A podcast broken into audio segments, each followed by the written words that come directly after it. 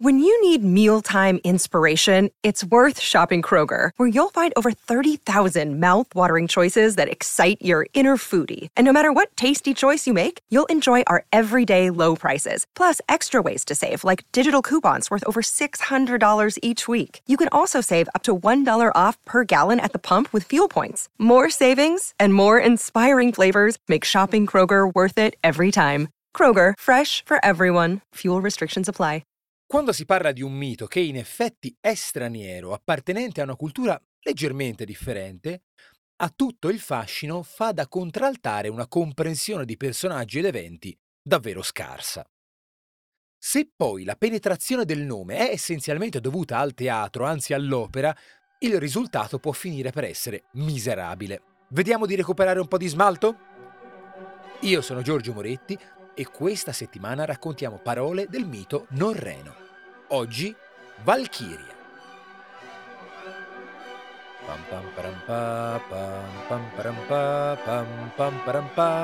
C'è stata una battaglia. Sul campo giacciono riversi i corpi dei valorosi morti combattendo, i corvi iniziano il loro pasto e le Valchirie calano a fare la loro scelta. Quale scelta? L'antica voce nordica Valchiria, che nel tedesco moderno continua in Valkyrie, è composta da Valr, caduto, e chiosa, scegliere. Le Valchirie hanno come compito così importante da essere eponimo, da determinare il loro nome intero, quello di scegliere le anime dei guerrieri più valenti fra i morti in battaglia. Le porteranno nel Valhalla, dove queste continueranno come Einherjar ad allenarsi e a banchettare nei momenti di riposo fino al Ragnarok, la fine del mondo in cui le forze del bene e quelle del male si scontreranno. Curioso il manicheismo del mito nordico. La dicotomia buono e cattivo è una categoria sostanzialmente aliena al mito greco. Ora, durante l'Ottocento c'è una riscoperta anche piuttosto faticosa del mito nordico. Le fonti, dicevamo, sono poche. Tutto è più scontornato, ma è il periodo della genesi romantica dei nazionalismi, quindi il mito pare estremamente promettente in termini di identità. Nella seconda metà del secolo, poi, un'opera, anzi 4, darà a una saga nordica una risonanza mondiale, grazie al genio poco simpatico e poco accogliente di Richard Wagner. Se a teatro c'è il buio in sala, l'orchestra si trova nella buca sotto il palco, è anche grazie alle intuizioni di Wagner.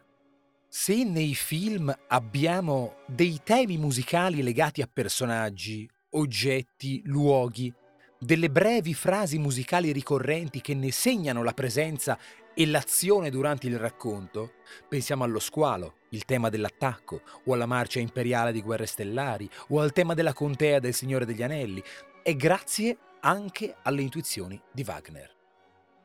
Come abbiamo apprezzato con La Norna, Wagner garantisce uno spazio culturale pubblico a personaggi del mito norreno altrimenti misconosciuti.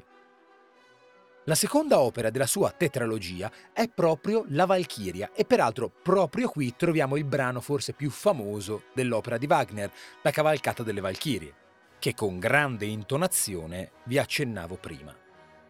Sono creature impressionanti, le Valchirie, specie da un punto di vista superficiale. Perché col tratto paradossale dell'Amazzone sono donne, per quanto divine, femmine, e però sono pure guerriere temibili, capaci di trascorrere il mondo cavalcando nelle misteriose cacce selvagge del Nord Europa, tema folcloristico importantissimo che immagina forze sovrannaturali delle più disparate attraversare il mondo reale in terribili cortei di caccia o cortei che in qualche misura ne sono figura. Avremo modo di riparlarne. Il risultato è che la Valchiria, in senso non tecnico, resta un riferimento piuttosto comune per indicare le donne con caratteri nord-europei. Alte, bionde, con gli occhi azzurri, che siano fisicamente vigorose in maniera particolare. Non perdono in femminilità e bellezza, ma sono anche le tipe più toste. Finché non si parla d'amore, Savasandir, la leggenda intreccia finemente paradosso e stereotipo. E insomma, anche alta caratura e buon mercato qui si intrecciano.